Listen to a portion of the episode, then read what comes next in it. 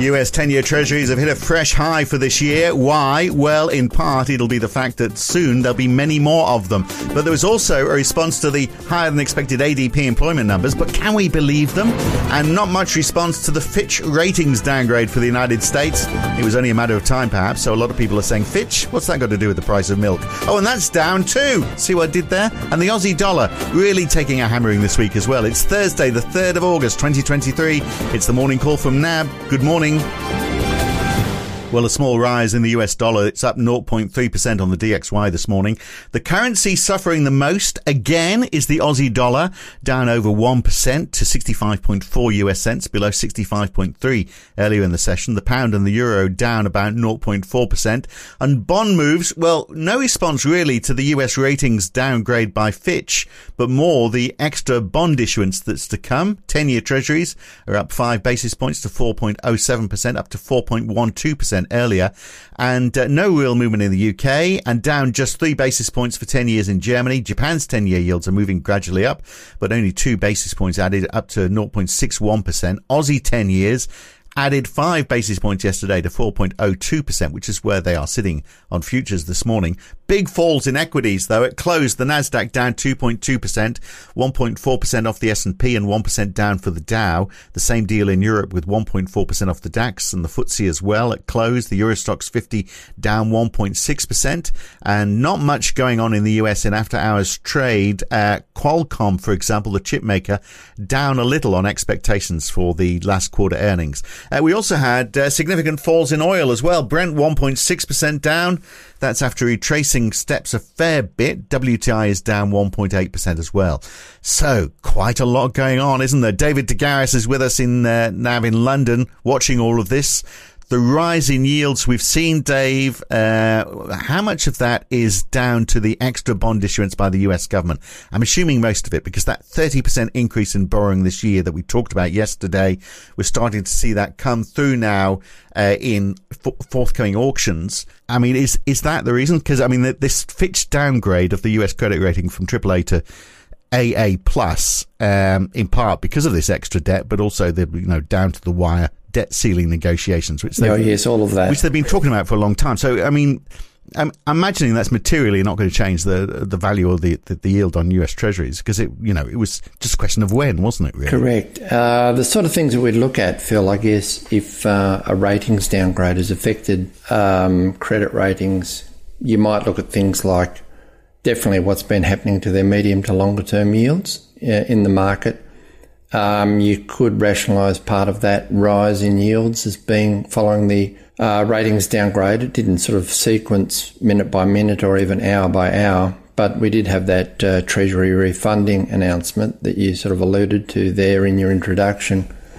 Um, and we also had the ADP employment number, which was much stronger than expected. But I think most analysts take that number with a grain of salt, to be quite honest. But there was a bit of a reaction to it, there was there? a reaction uh, to it, yes. But then Indeed, there was, which, which looked everyone, odd. Well, because everyone remembered what happened last time, perhaps. Then they uh, thought again. Indeed, you know, when it was prim- didn't we didn't quite get up to that bumper number that uh, ADP was suggesting. But anyway, for what it's worth, I mean, if you wanted if you wanted to trade on the back of that number, good luck to you. Is uh, all I all I can suggest. Well, but, for, for, those who don't know, because this is overnight, so the I mean the expectation was there'd be about 190,000 new jobs added. 324,000 was the actual number, which is quite an upside. But I mean, last time. Uh, of course, it was you know close to half a million jobs, and we didn't see that. Yes, it was. We didn't see that in non-farm payrolls. But you know, I guess even if you said, well, okay, 324 seems like a lot, let's call it 200,000. Mm. That's still a lot of extra mm. jobs, mm. isn't it? Which is yeah. not what the Fed wants to see when it's trying to sort of loosen the labour market. Indeed. It might be, it, it may be a, a, big overstatement, but you might have seen quite a different reaction if uh, it was minus three or 400, even if the market takes these numbers with a grain of salt, which I think was your point there, Phil. So, um, sort of added to the, uh, the resilient economy story or the, um, the soft landing scenario, if you want to if you want to put it that way. So hard not to say that. But I think the Treasury refunding announcement sort of sharpened attention a little bit more on this, despite the um, the political blowback that Fitch got from the, uh, the US government as a result of the uh, the well, announcement. Arbitrary and outdated is what Janet Yellen talk about sour grapes. so she doesn't care about it, does she? Clearly, no, no, and um, flawed and entirely unwarranted things like that. But I mean, it's hard to know when you look at Fit, what Fitch said about, you know, the governance issue, the what was it, the the repeated debt limit standoffs, last minute resolution, only limited progress on tackling uh, social security, rising social security and Medicare costs. It's hard to argue with any of that, even though the US is not unique yeah. to all of that. So um, I just, I, I, look, I hear, look, I know Janet Yellen said it. I just hear Donald Trump saying it don't you? It's what he would, you know, it's outdated, it's flawed. It's uh, you know what you'd expect coming from him when uh, when the US is attacked. But anyway, is, I mean, but but she is a politician now rather than could, the Federal exactly. Reserve chief. so she's got to play the part, absolutely. Indeed. All right. So the Aussie, so so that accounts for the rise in yields. I guess it makes sense then that, you know, with that rise in yields, we've seen, because uh, it is, you know, it's been rising quite a bit. We've seen this big fall, but it has been a big fall in one go uh, in the equity markets today. It has.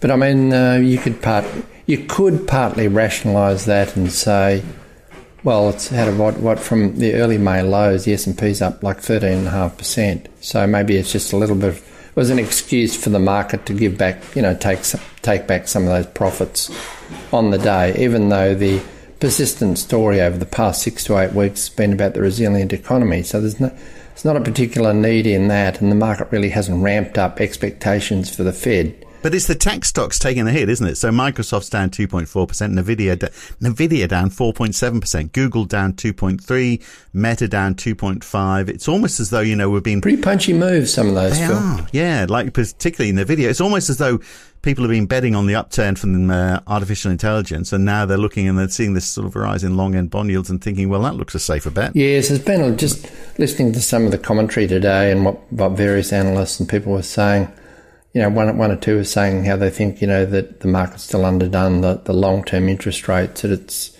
you know, 4% is still too low. Is it going to end up as closer to, closer to 5% if we have this nirvana economy? Will it, inflation come down to the 2% or will the Fed need to do more? How much of it will be resilient? All those questions we don't know the answers to yet. So, if there's any substance to any of that, that's not helpful for stocks, is it? If yields are going to stay higher for longer. No, absolutely not. And that on that, you know, that whole soft landing or the Goldilocks economy, yeah, I mean, it's starting to hit. We're seeing it around the world now. Starting to hit the property market quite significantly. So the 30-year mortgage rate was up last week, 6.93% now.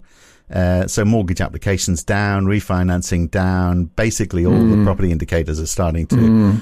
Point downwards. So not such a Goldilocks outcome because I'm sure Goldilocks would have liked a place of her own, not necessarily in the woods. It doesn't. It doesn't doesn't nicely work out for every sector that Goldilocks applies, does no. it? So um, Yes, you're absolutely right. So that's telling you that interest rates are doing some of their work on the most interest exposed sectors of the economy, which of course it's meant to do. Uh, so, okay, what about New Zealand then? Uh, the employment numbers there, an upside surprise. Um, employ- this is one of those numbers you can take what you want Indeed. from because that was my, uh, that was, employment that grew- was my impression when I saw all those numbers, Phil. Well, it's always confusing because the participation rate is up. So we've yes. got this situation where the employment rate grew 1% yes. Q on Q, which is twice what was expected. But also the unemployment. Big, it? it is, yeah. And then the, but the unemployment rate is up from yes. 3.4% to 3.6%. So the sort of quick headlines I read were, uh, you know, if you're looking for a softer angle and something to calm RBNZ nerves, um, the wage, private sector wages growth less, bit less than expected, and a bit less than what the RBNZ expected, and the unemployment rate now higher than Australia, but we're talking 0.1, right? So uh, we're not t- talking about big moves there, but as you said on the employment side, if you said that was a blockbuster growth in employment, you wouldn't be too far from the truth. Even if it was from jobs which have been outstanding for some time, now being met by increased labour supply from immigration and so forth, but there's still an increase in jobs. That means more more people will be spending money as a result of that. But you and I know, Phil, these New Zealand numbers bounce around. You can get plus one, minus one. So mm. m- maybe we have to take it with a grain of salt. Well, it's a smaller anyway. country, isn't it? So you are going to get more volatility in the numbers. But uh, on the uh, international dairy prices, the global dairy trade auction uh, th- that was a bit of a shocker, wasn't it? And New Zealand's going to feel that. Prices down 4.3% overall, down 8% for milk powder. Over the year, uh, prices are down 19%. So that is far from good news for New Zealand. Indeed. So what would you say? Minus 4.3% yeah. in the latest auction, down 42.5% from uh, early since 2020. Yeah, wow. So, um, very, very low and uh, looked like the, the, the Fonterra and BNZ forecast for milk prices, which is the things that farmers care about, and with good reason, uh, some downside risk there. So suffering from a negative terms of trade, if you like, when rates are particularly high. So you know that that will squeeze income. Yeah, but I mean, further. on the other side, does that mean that there's less chance that uh, you know if it's going to hurt the consumer more, the household more? Because take home pay is going to be that bit lower. Does that mean that we get less chance of any more rises coming out of the RBNZ, or is that stretching things a bit too far? It, it, it, I don't think so. It it, it, adds mm. to that uh, view, yeah. doesn't it? That the RBNZ's probably at its peak yeah. right now. Um, if if if uh, if they're not at its peak, what does that say for other central banks around the world? Given that the cash rate in New Zealand is five and a half percent, so yeah. Um, countries such as Australia sitting on 4.1% at the Well, there's time. a chance, uh, no, no, what a nice segue this is, because 5.5% is, you know, uh, the outside chance perhaps, but that, that, might be where the Bank of England uh, gets to today. Their 14th consecutive yes. rate rise is expected to go up yes. 25 basis points. Um, I mean, but they could still go 50 if they wanted to do the shock and awe factor. Uh, but, like, you know, like they, they had, did last time like they did last time. But they had June's CPI was lower than expected, yes. so maybe that'll moderate things. But there's also talk that they're going to go again in September and maybe in November. If you're going to do that, why wouldn't you do 50 basis points now? There, there is something to that, and I think the market is is looking at it as if to say, well, we, we were shocked last time when they hiked by 50. Let's be prepared for that possibility that they could increase by 50 basis points even though most people would think, well, that would, that would be a surprise.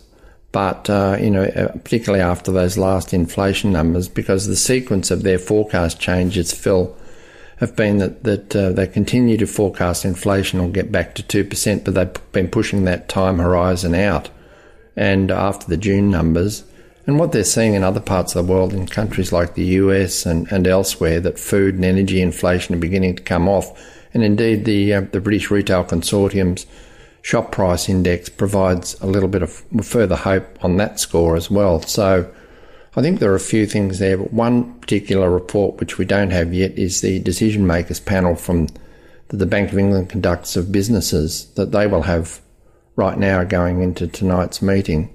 So uh, well, no doubt we'll all be the wiser, but we do expect 25 basis points, but the market's priced a little bit more um, than that, the market's sort of half price for 50. So if they do surprise and increase by 50, goodness me, the, the, the long end of the curve is going to, is going to invert even further, isn't it, on the back of that, given the, the flat economy this year but we'll see. Yeah, well, we'll see what they do. And uh, look, the Bank of Japan, they're sort of dousing any hopes that they that they're finishing with their ultra easy monetary policy. I mean, there was this, uh, you know, the, this this plan to allow their ten year yields to rise to one percent. You know, there's a thought that mm. maybe this is the first step to something bigger. Mm, mm. Uh, but yeah, they sort of uh, put the kibosh on that, didn't they, yesterday? Well and truly.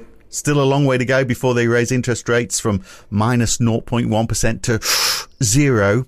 Uh, so, uh, long way before they get to uh, sort of like the levels the Bank of England's at, you know, unless, you know, perhaps in an alternate universe, but never in this one. Well, for, if we go back, what, three, four, five years, we might have thought the same thing about Europe too, mm. Phil. Mm. Yeah.